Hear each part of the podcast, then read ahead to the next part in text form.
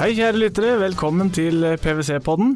Eh, nå skal jeg faktisk starte podden med å gå tilbake til 1979. Eh, da satt jeg og broren min i baksetet på en veldig velholdt burgunder Volvo 142 eh, idet vi kjørte over Svinesund. Og mellom bena våre på gulvet så hadde vi faktisk et rullebrett, eller et skateboard som mange sier. Det var jo da forbudt i Norge. og jeg var ganske langt unna å tenke at jeg skulle sitte og diskutere lovlige elektriske sparkesykler eh, i 2020 på det tidspunktet. Vi ser dem jo i byene hver dag. Nyhetsbildet har eh, florert med meningsytringer, eh, og de er jo elsket av noen og faktisk hatet av andre. Eh, så i dag skal vi se litt nærmere på sakens fasetter og mulige løsninger. men vi er i tillegg litt nysgjerrige på hvordan er det egentlig den bransjen her skal tjene penger, så det skal vi avslutte litt med.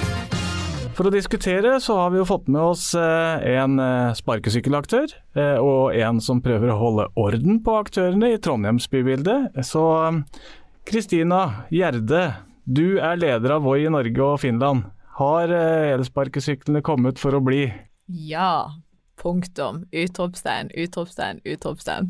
Ja, kanskje ikke noe bombesvar fra deg, det? Absolutt ikke. Men jeg tror det, det tydeligste eksempel på at vi er kommet for å bli, det er å se på, se på bruks, bruksdataen. Eh, hvem andre har klart å få til at 50% av Oslos befolkning har lastet ned en mobilitetsapp eh, på litt over et år? Det, det, tror jeg det er få som kan klappe seg på, på skulderen og si at de har klart. Kan ikke benekte det. Eh, kommunaldirektør i Trondheim, Morten Vollen. Eh, også hos dere har jo sparkesykkeldebatten gått rimelig hardt for seg, har den ikke det? Ja, det har den, men jeg er helt enig. Jeg er Elsparkesykler er kommet for å bli og er jo en viktig del av mobiliteten i byen. Så eh, vi er veldig glad for at elsparkesyklene er her, men vi ønsker å regulere det. Og Det vet vi at noen av aktørene også ønsker. Og Det skal vi komme litt nærmere tilbake til. Jeg vil jo si også, jeg har jo med meg makker Steinar Hareide på plass. Eh, navnet mitt er Eivind Nilsen, og jeg er partner i PwC. Og I dag skal vi snakke om sparkesykler. Jeg tenkte egentlig så kan jeg jo si eh, litt om hva, hva er liksom problemet med sparkesykler. Eh, da tenkte jeg du skulle få starte å svare for en gangs skyld, Steinar. Ja, altså problemet med sparkesykler er vel egentlig at de har de kom før noen fikk tid til å tenke på at de faktisk skulle komme. Med den konsekvens at en ikke helt vet hva som er lov og hva som ikke er lov, hvor fort en skal kjøre, hvor en skal kjøre, hvor en skal sette den ifra seg, hvem som har ansvaret hvis noen snofler. Eh, er det sånn at en skal legge restriksjoner for å sørge for at folk ikke bruker de når de er alkoholpåvirka, eller bør folk kanskje ta ansvar for å ikke gjøre det helt på egen hånd? Alle de typer reguleringene er jo som sagt kom litt jeg skal ikke si som julekveld på kjerringa, men det finnes ganske mange problemstillinger som tilsynelatende ingen har tenkt på. Er det, Kjenner du igjen i situasjonen, Morten? Var det sånn det var i Trondheim også? Eh, ja, kanskje. Eh, vi fikk jo elsparkesykler først i Trondheim i fjor. Eh, og da var det én aktør på banen. Og da var det ganske enkelt. Vi hadde god dialog med aktøren, og det var kanskje ikke så voldsomt mye sykler i byen heller. Og det fungerte ganske bra. Uh, men så, når flere vil inn, og det skjønner jeg jo, for det er jo mange aktører på banen her, så ønsker vi å lage en konkurranse. Uh, og da blir det vanskelig for dem som er blind, svaksynt, bevegelseshemma, som skal komme seg fram på de samme fortauene der disse sparkesyklene noen ganger ligger henslengt. Kristina, lytterne ser jo ikke det, men jeg ser jo at du allerede har skrevet en hel A4-side med kommentarer. Og jeg vet jo du hater å snakke om problemene ved sparkesyklene, men Uh, hva er de største problemene sett med dine øyne som en aktør? Jeg må bare si takk for at jeg fikk komme og endelig få tegne litt på papir. Jeg er jo X-tid i deres konkurrent Ernst og Young som konsulent, så det var mye, mye tegning på papir da. Um, jeg tror at um, ja, jeg er litt ferdig med å snakke, snakke om dette med, med, problemer. Jeg tror vi alle er enige om premisset om at regulering må på plass. Uh, og så har jeg vært veldig opptatt av dette med at man, det må være riktig type regulering, da. Uh, og jeg sier ofte at man må makro regulere mikromobiliteten, så cheesy som det høres ut. Og hvorfor sier man det? det Nå skjønte jeg nesten at du har vært konsulent, for å si det sånn. Ja, der ser du mye, mye flotte paralleller. Um, nei, for, for det, vi, det, vi, ser er at liksom, de overordnede rammene må på plass. Uh, du er inne på dette med, med trafikkregler. Hva, hva, er lov og hva er ikke lov? Der ser vi at det er tydelig informasjonsgap hos brukerne i dag. Og når vi har vært tydelige på dette med regulering, så mener vi at det må stilles krav til uh, operatørene Det må stilles krav til det å kunne, kunne drifte og drive utleie av en, en, helt ny tjeneste i en by. Det skulle bare mangle. Eh, og så tror jeg på, på en litt annen måte at på et eller annet vis så var det kanskje i Oslo greit også at det skjedde eh, som det gjorde, for vi fikk på en måte bevist konseptet. Eh, vi var jo også som, som tilbydere, og det tror jeg man ofte glemmer litt, at vi var jo usikre på om dette ville ta av i, det, i den farten det faktisk har gjort. Sånn, vi, vi, så jo på mer liksom, hva er liksom the job to be done. Det var ikke som at vi satt der med en sparkesykkel og bare hm, hvor skal vi plassere ut disse syklene? Eh, det var jo det at alle megatrender, det tikket denne elsparkesykkelen. Det har eh, alt fra teknologien som muliggjorde dette. Du har folk med tidsklemmer, du har Greta Thunberg-effekten med at befolkningen ønsker å redusere utslipp fra, fra, transport. Du har urbanisering. Det var tikk, tikk, tikk, og så så vi plutselig aha, elsparkesykkel den fyller et udekket behov i dag. Så testet vi i stor skala. Så kan du snakke om problemer, men, men, jeg er jo ikke sikker på at det er vel kanskje ikke sparkesykkelen i seg sjøl som er problemet heller, men, men det er jo noe med det er litt varierende type mennesker som skal bruke det. De fleste bruker jo det på riktig måte, og så har du noen som på en måte ødelegger for resten. Um, og så er det litt synd at de som ødelegger litt for resten, ødelegger for, for bransjen og for ryktet generelt sett. Um, men så ser vi absolutt en forbedring i år to. Det tror jeg vi skal på en måte anerkjenne. Og det tror jeg òg handler sammen med at eh, folk ser at dette kommer for å bli, og også at brukermassen har endret seg litt i år. Det ser vi helt tydelig. Og korona har, eh, har eh, satt full Hva måte har brukermassen endret seg? Litt, nå ble jeg litt nysgjerrig. Ja, um, jeg er jo veldig glad i data. så, så, det vi ser er at det er en eldre brukermasse i år. Vi ser jo nå at vi hadde en undersøkelse i, i våres som så 35 av de som nå bruker det, de er faktisk over 35 år. Det var det ikke i år igjen. Og så er det litt sånn ah, hvorfor, hvorfor, det? Det henger jo sammen med det her typiske early adapter. Sant? Og de er ofte unge. De er ofte nysgjerrige. De er litt mer risikovillige. Og det påvirker jo også hvordan bruken blir. Så ser du òg at eh, etter korona, faktisk. Vi ser fra mai av så er økningen kvinner eh, skutt ganske greit i taket. Eh, og det òg eh, håper jeg og tror at eh, faktisk påvirker litt eh, bruksmønster, da. Um, så det handler om å liksom bygge opp den normen. Hvem er en typisk elsparkesykkelbruker? Uh, og jeg tror den som var der helt i starten, er kanskje ikke den vi vil at skal eh, nødvendigvis representere det, det bruken i dag, da. Morten, jeg vet jo at dere, du har jo stått veldig framme i media at eh, det skal være, Trondheim skal være jobbe for bærekraft, dere skal være en moderne by. Og dere har kanskje fokusert vel så mye på nytten kontra bruken oppe hos dere? Ja, altså vi er jo jeg, jeg, tror vi er kjempeopptatt av at vi skal lykkes med elsparkesykler i Trondheim. Eh, det er kjempeviktig for oss. Det, vi ser jo det som den, en del, en viktig del faktisk også, av den totale mobilitetsløsninga for byen. Vi har jo hatt en kjempegod dialog vi med mange av, av dem som driver elsparkesykler. Eh, jeg syns det er mye flinke folk der, og jeg er kjempeopptatt av data. Da. Fordi at jeg sier noe både om brukermønster, hvordan det passer i forhold til buss, kollektivtrafikk. Eh, og unngå eller redusere biltrafikk i byen. og Det tror jeg alle sammen er. Og så ser jeg at Når vi har store messer og store arrangement i byen, så skjer jo det også på plasser der vi ikke ønsker mye biler. Altså, da er jo elsparkesykkel et veldig godt hjelpemiddel. Kanskje burde vi hatt noe mer fleksible løsninger. F.eks. når vi har eh, fiskerimesser med 20 000 mennesker i byen, så er jo elsparkesykkel en veldig fin måte å komme seg til messe på. da. Så ble jeg veldig glad og så litt skuffa eh, etter at Hareide tok initiativ til å få gjort noe med det her. For initiativet er veldig bra, og så syns jeg kanskje at man var litt passiv i oppfølginga av initiativet. Fordi jeg tror at vi kan gjøre noe ganske enkelt med å etablere en hjemmel for kommunene, og så får kommunene gå i dialog igjen med, med bransjen. Og så lager vi gode løsninger lokalt, og det er fullt mulig. Ja, jeg hadde jo kommentar eh, til dette med data, da. Eh, for dette er jo jeg, tror for min del, Hvorfor, hvorfor eh, valgte jeg å være med og starte opp Voi? Eh, for min del så handlet det jo ikke om at jeg syntes at sparkesykler var, var, det gøyeste på jord. For min del så var det at jeg kommer fra en bakgrunn eh, der vi jobbet mye med data, vi jobbet mye med teknologi. Og i likhet med Morten så mener jeg at dette er et av områdene som man faktisk virkelig burde embrace dette med, med elsparkesykler og mulighetene som finnes i data. Så kommer jeg i dag, Morten, fra et møte med NTNU og Sintef og AI-laben der oppe for å se på liksom hvordan kan man benytte seg av dataen oppe i Trondheim. Og tenk mulighetsrommet her med elsparkesykler. De pinger inn data hvert andre sekund om hvor de befinner seg i bybildet.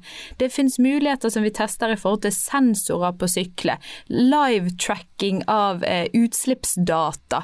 Eh, vi vet i morgen, hvis det er nå NTNU-folka som de sier at de skulle sitte seg ned og se på det i kveld, og i morgen komme opp med en plan på hvor er det vi trenger parkering i bybildet, basert på der vi ser start- og slutturer.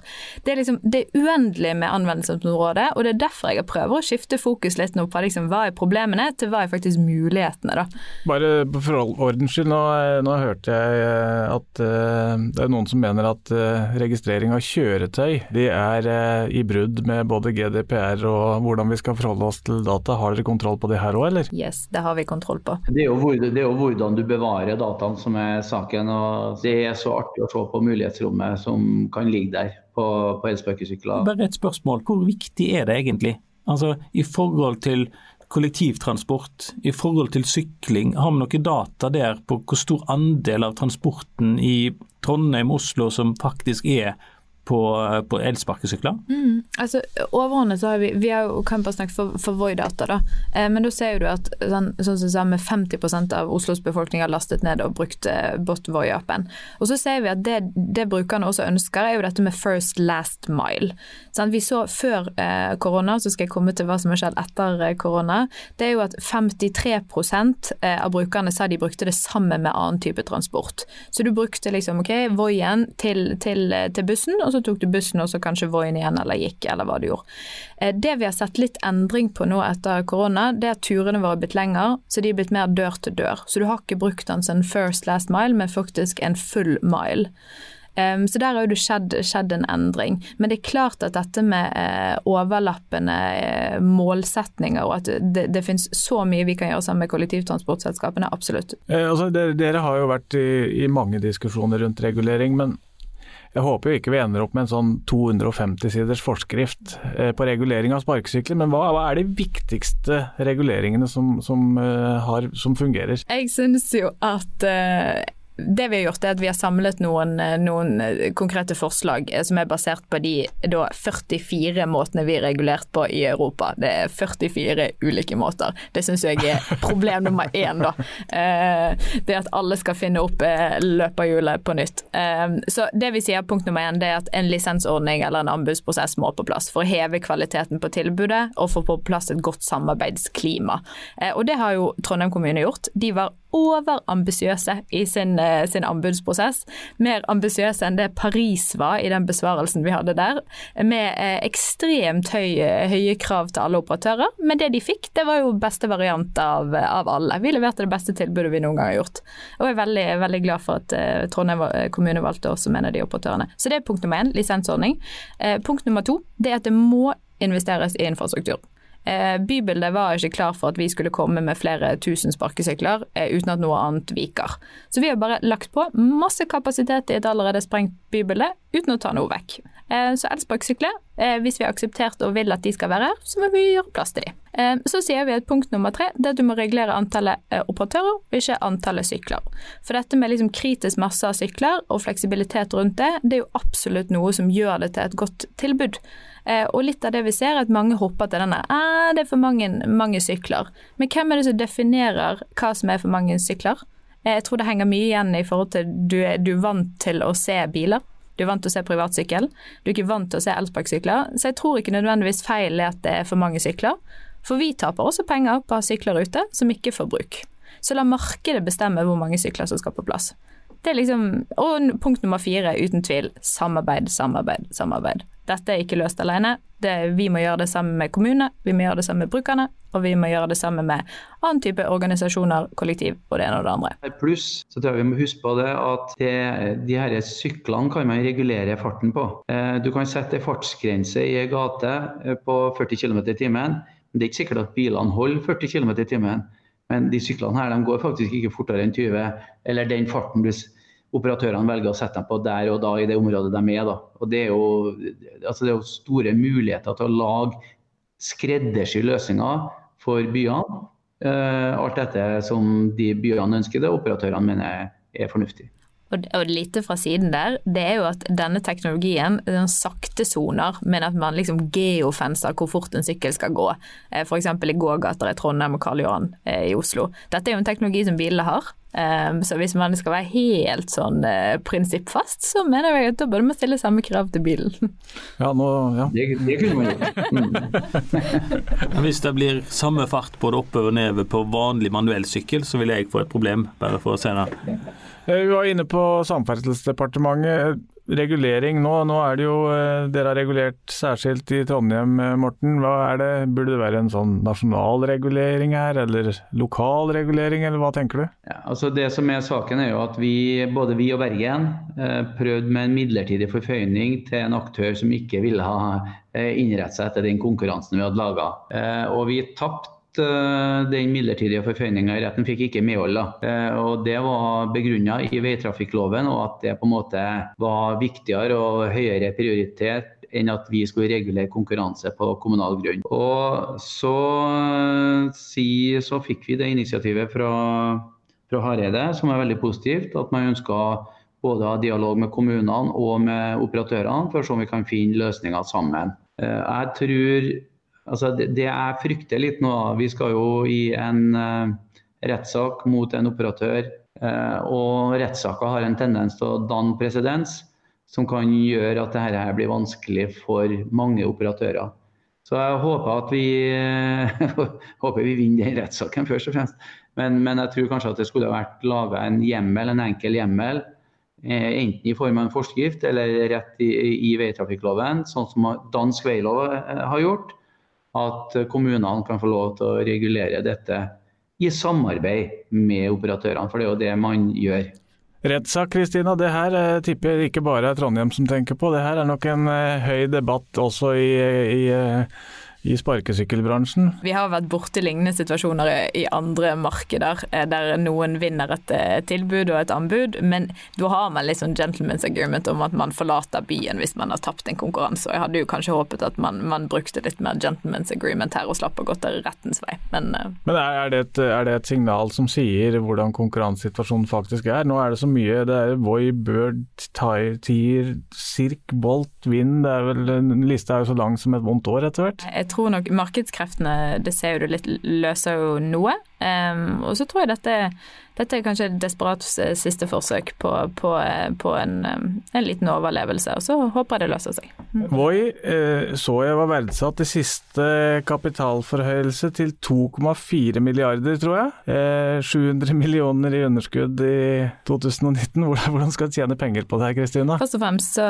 så har vi sagt, satt det hårete mål om at vi skal være lønnsomme ved utgangen av 2021, og det står vi, står vi, står vi fast ved. Eh, og vi, er på god vei. Eh, tar, du, tar du marked som, som Norge, eh, så er vi faktisk lønnsom år én. og vi hadde vår første lønnsomme måned, EBDA, her i juni, globalt. og det vi ser, det er at vi er superavhengig av god regulering. Vi er superavhengige avhengig nå av at alle kommuner finner løsninger som gjør det for, mulig for oss å, være, å bli lønnsom. Og så tror jeg man skal være, være liksom sikker på det at lønnsomhet er også bra. Lønnsomhet er bra for brukeren. Det har effekt på, på, pris, det har effekt på tilbud, eh, på produkt. Det gjør jo for mulighet for oss å investere videre. Um, så det er klart at det, det er bra. Og så tror jeg at man, man, må også legge disse rammene. fordi det som er så fantastisk med dette, er jo òg at vi er helkommersielle, usubsidierte eh, skattebetalere. jeg lurer på, altså Det er jo sånn litt sånn når du har sånne småtransaksjoner som du ikke tenker over. Eh, og det er jo litt sånn det sparkesykkelsystemet er satt opp. Eh, hvor mye kjører en gjennomsnittlig sparkesykkel inn i løpet av et år? Det er et, et veldig godt spørsmål. Eh, den kjører inn eh, mer og mer. Eh, den kjører inn i Norge mer enn han gjør godt over snittet. Nærmer deg et svar? Nærmer meg et svar. Den kjører, kjører Det går bra. Mer om sommeren enn om vinteren? Ja, det er helt klart. Det, det, er, en, det er, en, sesongeffekt. Men med det antallet sykler og den organisasjonen vi har i Norge i år, så skal vi bli lønnsomme i år. Jeg har hørt at en sparkesykkel kjører inn over 50 000 kroner. Er det riktig? Du, det er vel sagt litt, litt, litt opp. Ja, og det er eh, overraskende mye, tenker jeg. For jeg kan gi deg et tall. Det er, ta, vi har et all time high omtrent hele, hele sommeren. Um, og det vi ser nå, det er at uh, mer enn 30% av alle syklene våre får over ti turer hver dag. Ja, det er jo ganske mye. Eh, hvor er bransjen og Voi om eh, to år, tror du Kristina? Det skjedde mye i markedet. Det vil komme, det komme, komme sammenslåinger eh, som, som eh, speedes eh, forward, i mangel på, på, norske ord, av reguleringer. Det jeg tror punkt nummer to er at du vil se mer og mer lønnsomme selskaper som endelig da får muliggjøre det som vi allerede ser at vi, vi gjør med enorm produktutvikling. jeg tror bransjen har mye nærmere nærmere samarbeid med eh, lokale organisasjoner, NTNU, kollektivtransportselskapene, og du vil se tettere integreringer. Og så tror jeg punkt nummer fire, bransjen er også eh, blitt mer og mer knyttet til det generelle bybildet. Jeg tror vi vil se litt annerledes andre typer byer om to år. Eh, mange er jo sånne trepunktsmennesker, du er tydeligvis et firepunktsmenneske. Men jeg er bergenser, da har vi alltid liksom noe mer å si.